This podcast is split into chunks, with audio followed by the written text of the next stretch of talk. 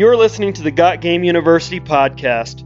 This podcast puts you in the classroom and lets you learn from some of the best hunters and callers in the woods. Hi, this is Taylor and Ryan with Got Game Tech. Got Game Tech is a software development company that builds mobile apps that teach hunters how to call and hunt different animals.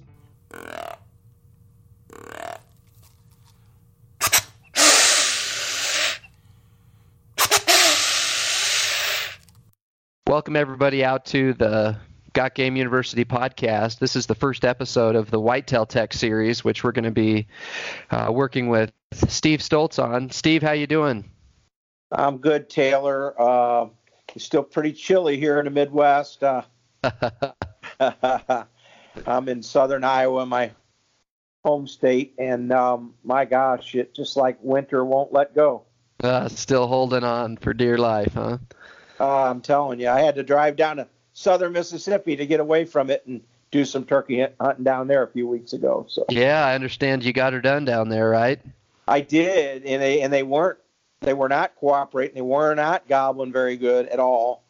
Uh, but it's just one of those. Just stuck with it, hunted hard, and struck one in the afternoon at about quarter after one, and by one forty-five had it, had them uh, on the ground flopping with a load of A P Xs in the head. Wow. That's awesome. The Woodhaven custom calls uh, are incredible uh, sounding uh, in their realism, but uh, of course we're not doing turkey hunting in this podcast. Yeah, that's okay. I imagine we'll have an opportunity to talk turkey hunting maybe on a future show, but well, I'm happy for you that you're able to get a bird. And uh, today we wanted to give the listeners a little bit of insight into your background as a whitetail deer hunter, Steve, and we'll talk about some some spring and summer tactics to prepare for the hunting season, and uh, then we'll talk a little bit about the Whitetail Tech app and some of the plans that we have for that. Uh, um, so maybe let's first start out, Steve, if you just want to introduce yourself and talk a little bit about your whitetail hunting resume, um, and then we'll kind of go from there. Well, I, uh, you know, I, I I started bow hunting uh, as a child, um, just probably barely old enough to pull a bow back. Um, as soon as I was uh, legal to buy an archery tag in the state of Missouri, grew up in Missouri, and started out shooting a an old Ben Pearson recurve. Wow. Yeah. And uh, kind of learned the basic mechanics of of of, of uh, instinctive shooting. Uh, killed my first, uh, just one or two. I didn't I didn't hunt with the Ben Pearson uh, very long, and then they came out with the compound bow. So I killed my first couple deer with a bow with the Ben Pearson recurve. Cool. Um, You know, instinctive shooting, and I'm not. I'm. I'm not going to lie to you. I think. I think one of the hits was a tremendously lucky neck hit. Um, no, you take it when you can get it. Yeah. yeah, yeah. Um, so then uh, moved to a, a compound when they come out with compound bows. Uh, when Allen first released their mm-hmm. uh, first compound bow, and I did not get an Allen. Um, I did get, however, uh, the first Bear, Bear Archery Company bow called the Whitetail. I think it was the, I think it was a Whitetail Hunter. Okay. Um, so the Bear Whitetail Hunter, and that with that bow, I, I became, of course, a lot more accurate and started bow killing deer. Right. I, um, you know, I was young and and and learning the art of just trying to get one bow killed and trying to get one shot at the right shot angle and trying to uh, learn how to trail up on them. And, um, but I had a great state to learn that at in, in Missouri. Right. Missouri's, Missouri's loaded with whitetails. Mm-hmm. Um, and just continued bow hunting. I, you know, got a local archery club. Uh, actually, the name of the club, South County Archers uh, in South Saint Louis County, Missouri. And uh, got involved with organized archery, got involved with uh, the club. It became probably did, I did every job in the in the club from range captain all the way up to president. Um, I think at the time I became president of South County Archers, I was the youngest president that they had ever had. Oh, cool. Um, or probably my early twenties. Mm-hmm. Uh, at any rate, just I think getting involved with people that knew what they were doing, could watch you shoot and pick out what you're doing wrong, um, helped me evolve into becoming a, a competition archery shooter, and okay, uh, start shooting tournaments with friends that were very competitive and very good. Started kind of climbing my way up to where I started actually placing and winning in tournaments, and uh, a lot of people don't know that about me. Uh, right. No, I've worked with you for, I don't know, it's been close to a year, and I didn't, I didn't know that either. That's pretty cool. Oh yeah, I, uh, I had quite a, quite a, a large collection of, of archery, archery trophies, uh, mm-hmm. uh, tournament places. Uh, none huge or large. I think the biggest thing I ever placed in was the state archery tournament, and I think I placed in like a. So they um, they flight those systems, and uh-huh. so, so I think I might have placed like in second or third flight in like second or third place. That's okay. But, but not, nonetheless, it means you did good. Yeah. For, you know, for what you were doing. Um, I, you know, I, I progressed um, very slowly uh, archery hunting. What I mean by that, I, I was started steadily uh, becoming successful bow hunter as far as killing does, mm-hmm. small bucks. Mm-hmm. Um, but it was a long time before I ever actually took a mature buck with my bow. And but that was okay, because right. I went through that learning process that all archers need to do, and all bow hunters need to do, or even whitetail hunters if you're not a bow hunter, if you're just mm-hmm. a, you know, if you're hunting with gun or muzzleloader or whatever your weapon, uh, you have to you have to learn to crawl before you learn to walk. Exactly. And so that was my learning period uh, through my early years. And then, um, of course, became friends with Mark Drury uh, back in the eighties from our turkey calling and competing mm-hmm. in turkey calling championships. And then one year, actually it was nineteen eighty-nine, I remember the year, Mark and Terry, his brother, asked me if I would join them in the first ever Drury Outdoor hunt. Um And, of course, the rest is history. We we, right. we we formed Drury Outdoors at the time. And, yes, I was an original cast member and member of Drury Outdoors, um, helped basically helped build that company, help cool. Mark, you know, help Mark and Terry bring it to the level it's at now um, in the early years. Um, I will take credit for that. But, yeah, uh, you bet. Uh, we we – kind of decided as a business decision after doing several turkey videos, we need, we wanted to do whitetail. And at that time, my expertise was not, none of our expertise was in taking mature whitetails. So interesting. Yeah. Yeah. So um, we did several deer videos where we just basically shot any deer that came by, and they were successful on the rental market back when videos were, the big thing was rental market. It was before you had digital media, before right. you had YouTube or anything, anything like that, or television even, as mm-hmm. far as, as far as the hunting shows. Yeah, right. Yeah, the hunting shows and the outdoor channels, Sportsman, Pursuit. Mm-hmm. So none of that had evolved yet. And uh, one day, I don't know when it was, uh, early nineties, I guess.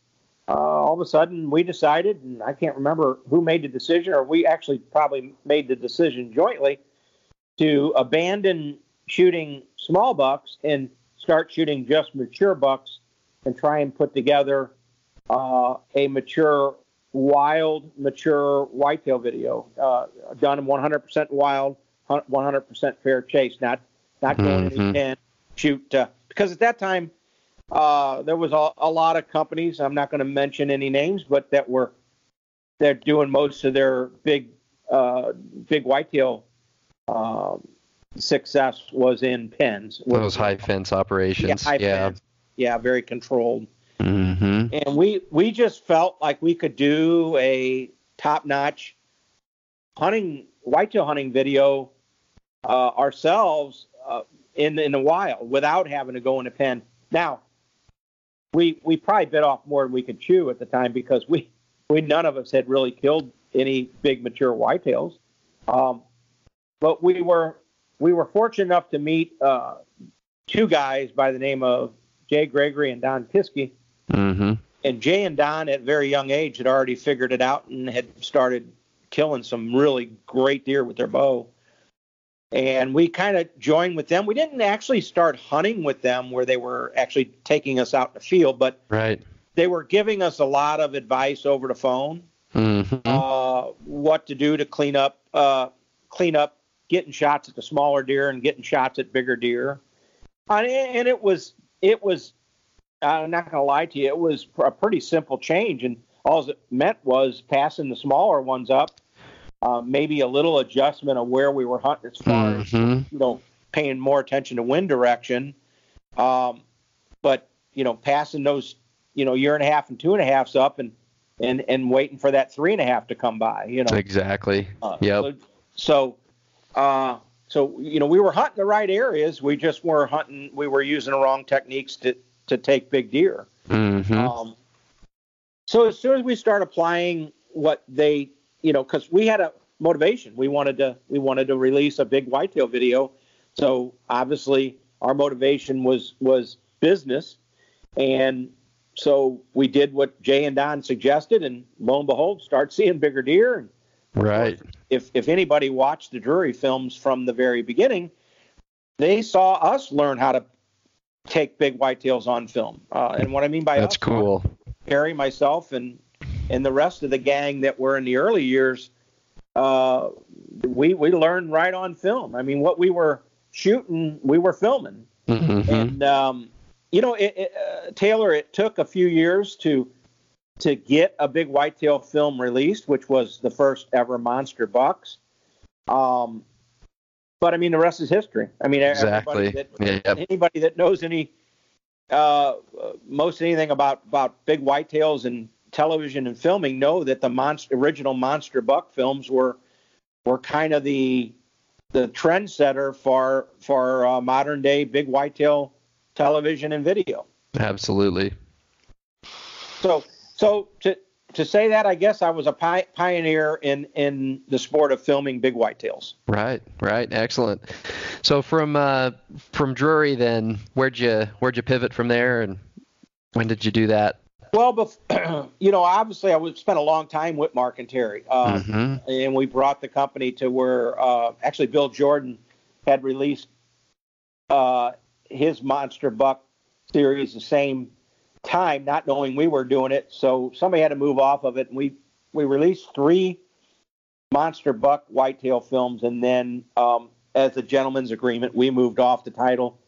Bill Jordan with Realtree has kept it, and they've mm-hmm. done very well with it. Right. Um, uh, we moved on to the Dream Season series and the Whitetail Madness series, you know, to right. go on with Mad Calls. Um, but before I move on to what, uh, to me, mo- kind of moving on to my own stuff, uh, where, where I knew that we were doing something in the whitetail industry uh, came from uh, two of the top whitetail hunters, in my opinion, still today. Uh, known to mankind as far as taking big mature whitetails with archery equipment and with with um, uh, you know with with recurves and longbows. Mm-hmm. Uh, they don't hunt with compound bows. Right. That's Gene, that's Gene and Barry Wenzel, and I'm sure you've heard their name. You bet. Uh, yeah, the icons in the whitetail world. I mean, just absolutely icons.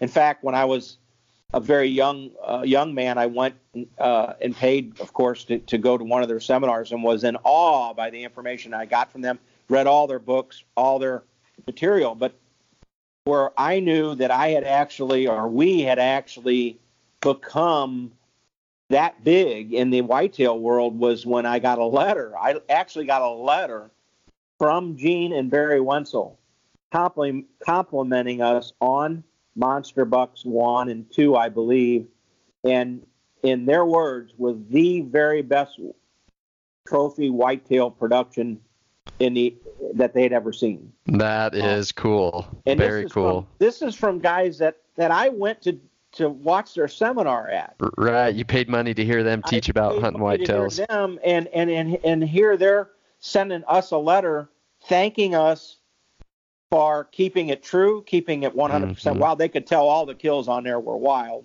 Right. Um, And and so that's that's kind of when I had a, the the really first, or we had the really first indication that we were on the right track, that we were doing the right thing as far as uh, ambassadors of the sport. Exactly. And, and uh, so uh, obviously Drury began to grow, and I'm going to say, I don't say this very much uh, in, in the public, but I will admit this, and Mark and Terry will admit it as well.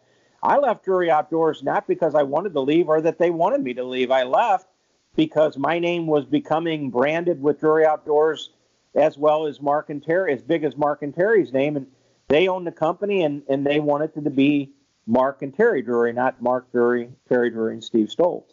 And sure. So, you know, it sounds kind of cruel on their behalf, but it wasn't. Mm-hmm. It was a business decision that that they felt that uh, – uh, they, and they still actually at, – they wanted me to be still a part of the Drury series. I just felt like I could do better out on my own. And then sure. they agreed. Mm-hmm. And so I ventured out on my own and started doing television and video on my own uh, with companies, became host of shows, and don't regret it a bit. I, I actually, uh, far as uh, far as money in the industry, I was able to, to do uh, much better than staying with uh, Mark and Terry. Sure, sure. So there you so, have it. Yeah, well, that is awesome. That's uh, a long history, and in the process, I imagine many, many quality whitetail bucks were taken. And I know I've seen, seen some footage and, and pictures of some of your bucks in more recent years, and to consistently kill that quality whitetail, it's pretty impressive, Steve. Well, and and and.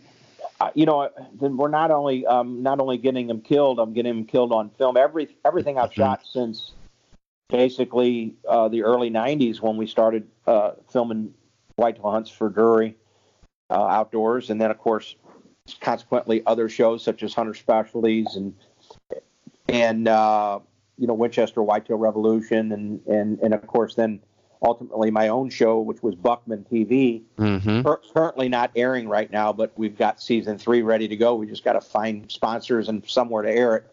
Mm-hmm. But um, everything's been on film, which then that difficulty factor is even, you know, uh, double. Uh, oh, absolutely. Yeah. Needless uh, to say, there's been a lot of whitetails that I've let walk because of the camera. So uh-huh. um, I, I, I often say when I'm fifty-eight years old now, Taylor, and, and, and to a lot of those listening right now, it's they're probably thinking, oh, what an old guy. But, um, it's all relative. It, it, it, it's all relative. But um, I, I, I can honestly tell you I've probably been involved in as many uh, mature whitetail kills uh, on film, both behind camera or in front of camera, as uh, as almost anybody in the industry besides mm-hmm. maybe uh, Mark Drury himself, of course. Right, right. What I call him, the uh, uh, the mad professor. Oh, that's awesome. Yeah, there, well, in my opinion, there's no single person uh, in alive today in the industry or in anywhere that can consistently take super upper end deer on film than Mark Drury himself. I mean, mm-hmm. that's just a compliment. And he's just taken it to levels higher than I could ever expect to bring it. And that's uh, simply because he, he's got the, of course, resources. It's his job. It's his business. Mm-hmm. Uh, he's got the land to be able to manage, and uh, he's able to do it. And more power to him. I think that's awesome. I, I'm not, sure. I'm in awe with what those guys do on film. Cool. Yeah, that's great. Well, let's... Uh... Let's shift our focus a little bit towards uh, this time of year, Steve. Uh, we've got our listeners. A lot of them are probably hunting turkeys or hunting bears, um, but we want to talk about some tips and tactics for hunting whitetail. They're pre- using this time of year to prepare to hunt whitetails in the fall and in the you know in the early winter. So, what are some things that you're thinking about now that it's April? It's going to be May soon to help you gather information and prepare for the season. Well, Taylor, there's there's none there is no better time than the month of February, March, and April. So we're right on it. You're on it right now. If you have not done it up to this point, you gotta get out now before the start the leaves start turning green and cover starts growing. Mm-hmm. To scour your property, you mm-hmm. have. This is the time to not worry about bumping mature bucks out. Don't worry about uh, your sanctuaries, uh, going into them, um, because, of course, any piece of property, whether it's one hundred acres or one thousand acres, you should have a, a piece designated that you don't penetrate. Uh, right. That's that's that piece that that good buck is going to uh, seek seek uh, a sanctuary. Um, but you you need to just put your boots on, get your walking boots on. If it's ten degrees out, if it's zero out, if it's thirty degrees out, wherever you're at, and just, you know, start walking. Walk your drainages, walk your deer trails, walk your bedding areas, walk your feed areas, walk everywhere, scour your property. Mm-hmm. And, and I'm not saying you have to cover every inch of it, but you need to try. Right. And and and, and in, the, in the process, you'll find sheds. Now, in regard to sheds, you probably should wait till most of them drop, which in, in Iowa, it's not till about uh, mid-February to about the first of March. Okay. Or uh, by then, you, you'll have about ninety percent of your whitetails will have dropped their antlers. Um, in other words, if you start a little too soon, you're going to go by areas that, that the deer, you know, you're going to go through areas that deer haven't dropped yet. Right, um, right. Miss some information. Yeah. Miss some information. So, I, so you can see quickly, I'm not keying in on just finding sheds. And the reason why I'm not keying in on just finding sheds is finding shed is great. And it's great information and intel to, to tell you, number one, that buck is still alive. Mm-hmm. Made it through the hunting season. That's the biggest thing. And number two, where he's liking to hang. But but scouring a property is just as important because you're seeing trails and sign and rubs and sheds, and maybe find some deer dead that were that you previously would not have known what happened to that deer. Um, you're you're you're you're putting together a, you're starting to paint a picture for the next year just by these scouring your property uh, uh, trips out um, in regard to how they were moving, what trails they were using, uh, what defined doe trails you have, what defined buck trails you have, where the bucks have been had been bedding, um, you know, where your primary uh, food source sources are, which, by the way, you'll find most of your sheds in or near those areas. Mm-hmm. Um, and that you start developing a little bit of a game plan and a little fine, more finer tune uh, of your hunt area, whether it's a new area or an uh, established area that you've been hunting for years. You always find out new information when you walk your farms uh, during this time of year. Right. Um, I mean, it, it just, it, I'll guarantee you, you will find one or two new tree stand spots. You will find one or two new uh, easy to access, what I call easy to access spots that are hard to find.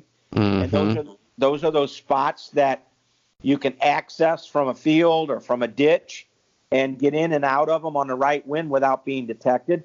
Those, right. Those tree stand sites are hard to find.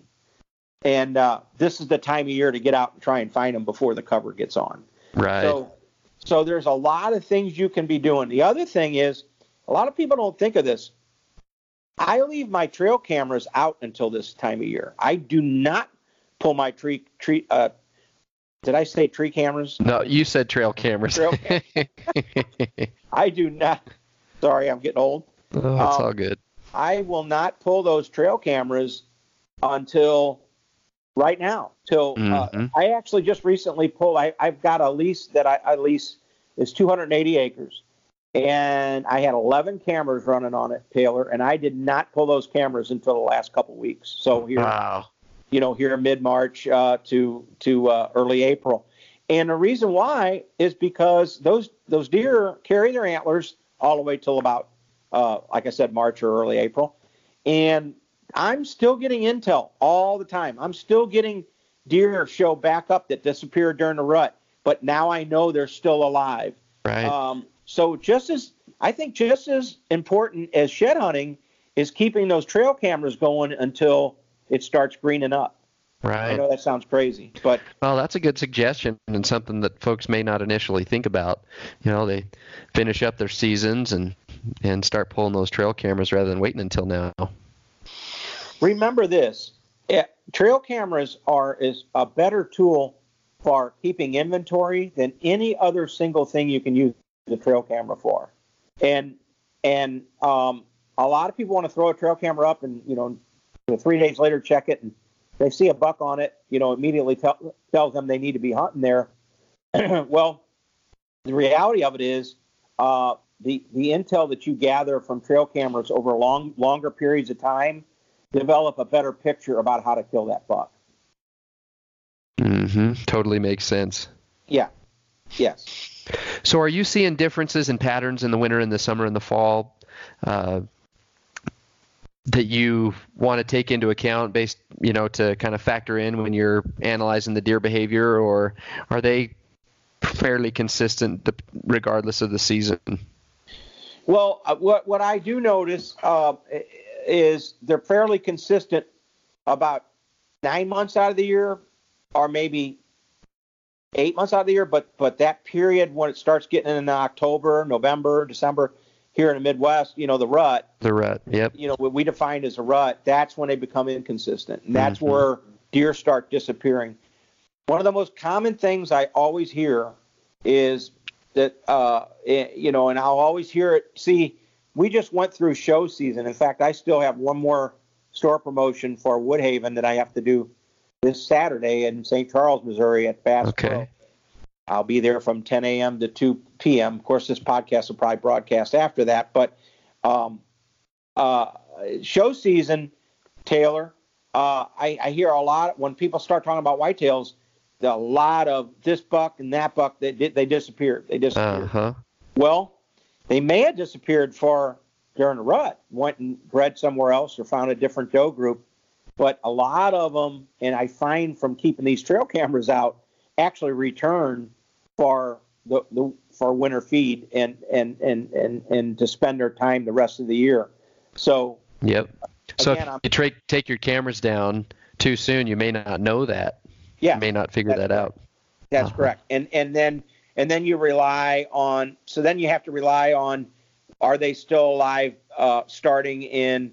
Uh, July and August when you put those trail cameras back up on your mineral licks and, mm-hmm. and feed stations, if it's legal to to, uh, to put up feed to take pictures in your state. Um, you, you have to start relying on basically summer trail cam pictures of what survived, you know, and, and that can be a little bit of a stretch, and sometimes you miss some of that information. So um, I, I just I just keep the trail cameras up as long as I possibly can.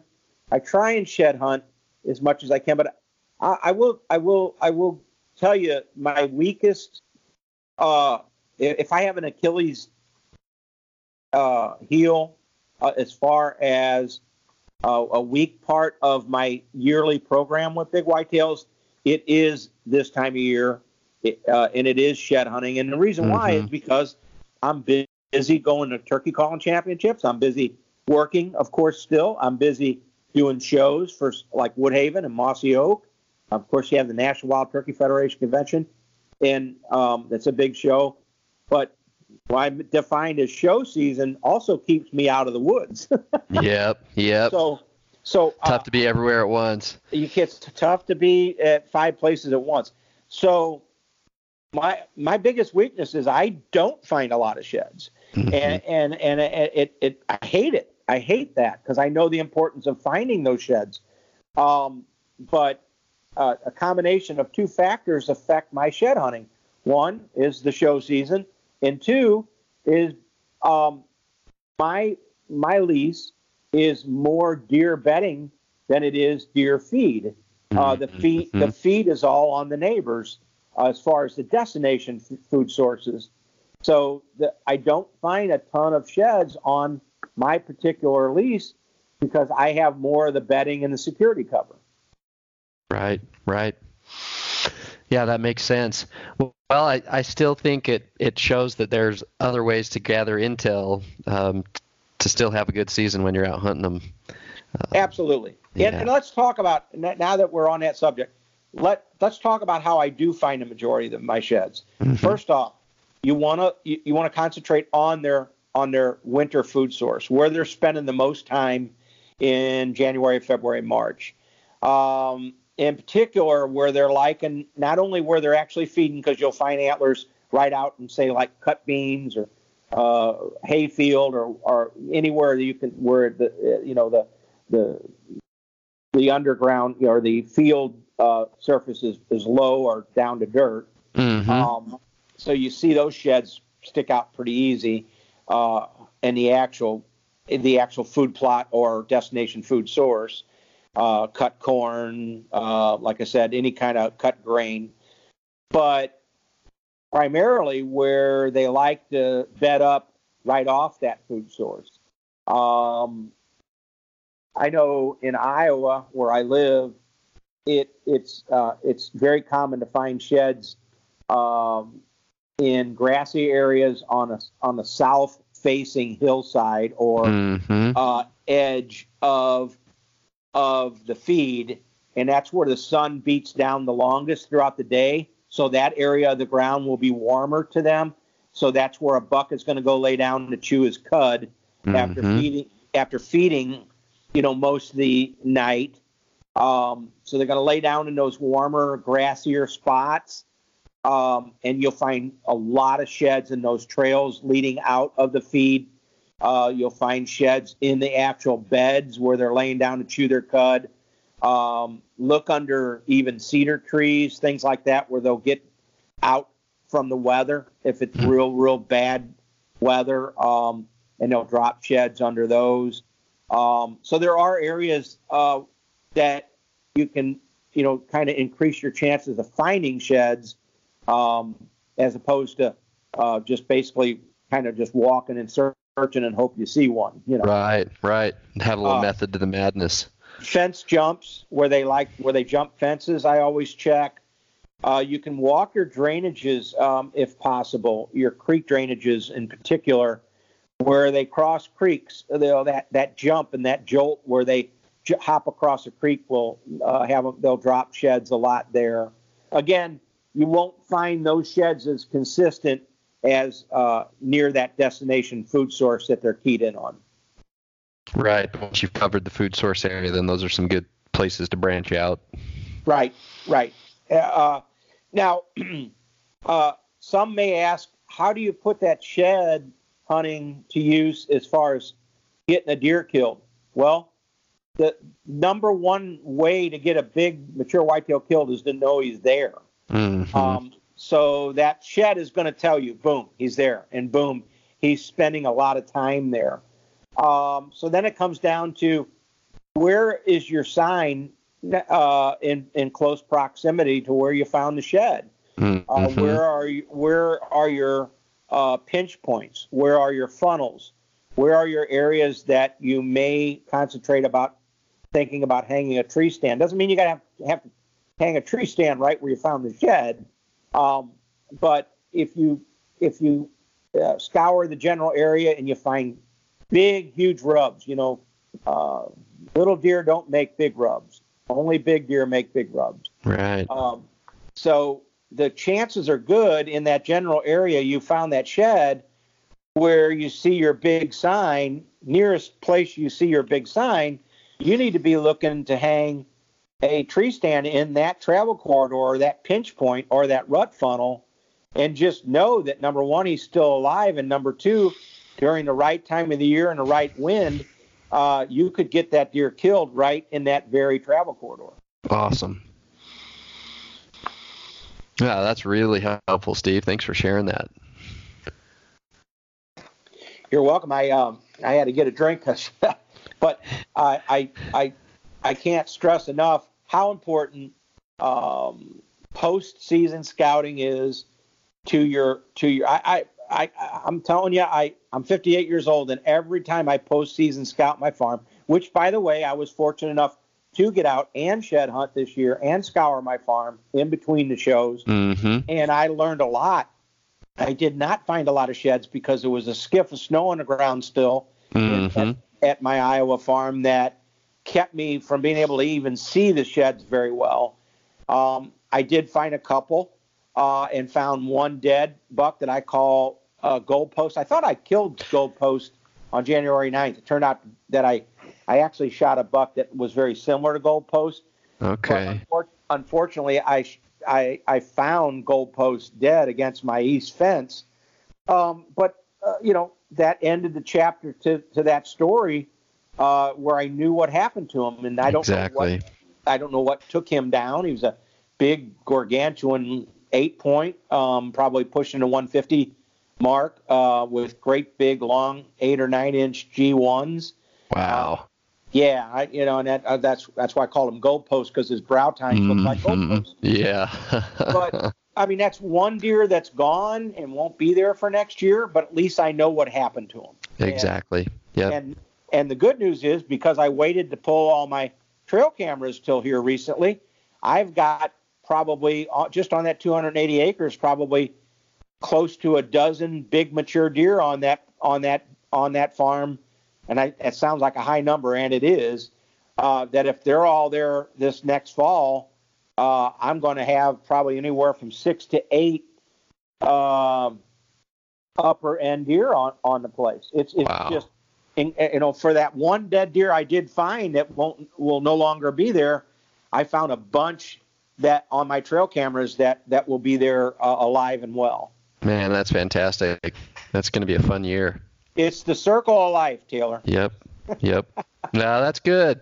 Well, Steve, we're uh, we're approaching the sort of our target time for these podcasts. We like to keep them kind of at a half an hour or so length to give listeners some good information, but not, you know, not make it too hard to, uh, uh, you know, to fit into a, a commute or a, you know, taking the kids to, to practice or something like that. But before we wrap up, um, I did want to talk with you a little bit about the the Whitetail Tech app that our company is partnered with you in developing, and some of the some of the content that we're planning on adding to the app. Uh, for listeners, the Whitetail Tech app is currently free on the App Store and the Play Store, and it's not always going to be going to be free, but you know, we're gathering feedback from people about some of the basic content that's on there. Uh, but we also have a ton of of content that we've already captured, Steve, from you that we're going to be pulling in there and um, trying to provide some some more timely information as well as uh, folks get out and about and and uh, start prepping for the hunting season in, in earnest. Yeah, think- I, I I'm looking forward to. Uh, kind of going a little more real time with it as we uh, progress, and doing, um, of course, uh, updated tips and updated uh, field information. Um, I would like to uh, eventually get to where um, I'll give uh, my my theory on how the rut will will mm-hmm. be for that for that year, um, uh, and especially for the Midwest.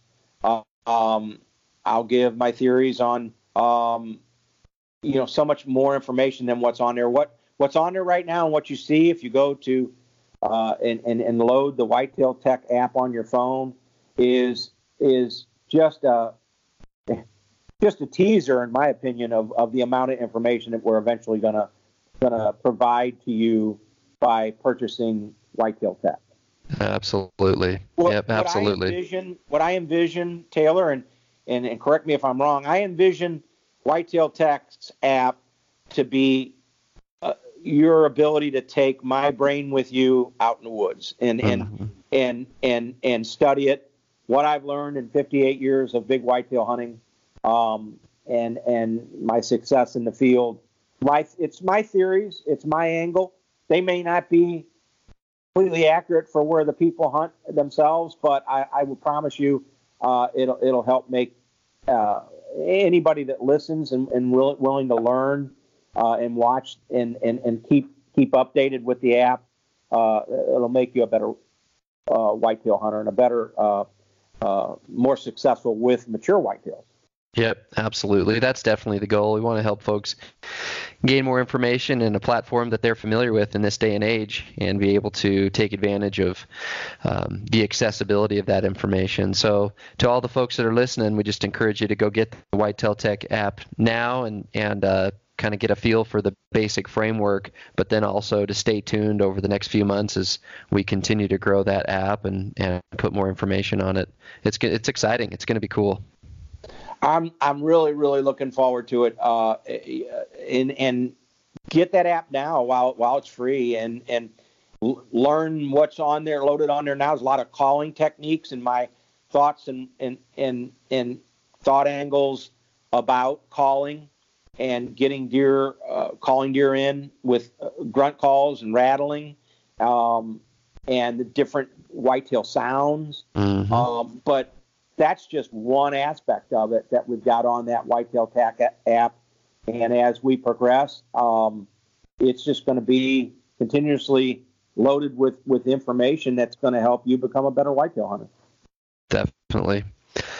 Well, awesome, Steve. Well, it's been a great conversation. We're uh, we're going to keep this Whitetail Tech series going on the podcast, and we'll uh, keep churning these out, uh, and the frequency will increase as we get closer to whitetail season. But sure appreciate your time today and the insight that you've shared with our listeners.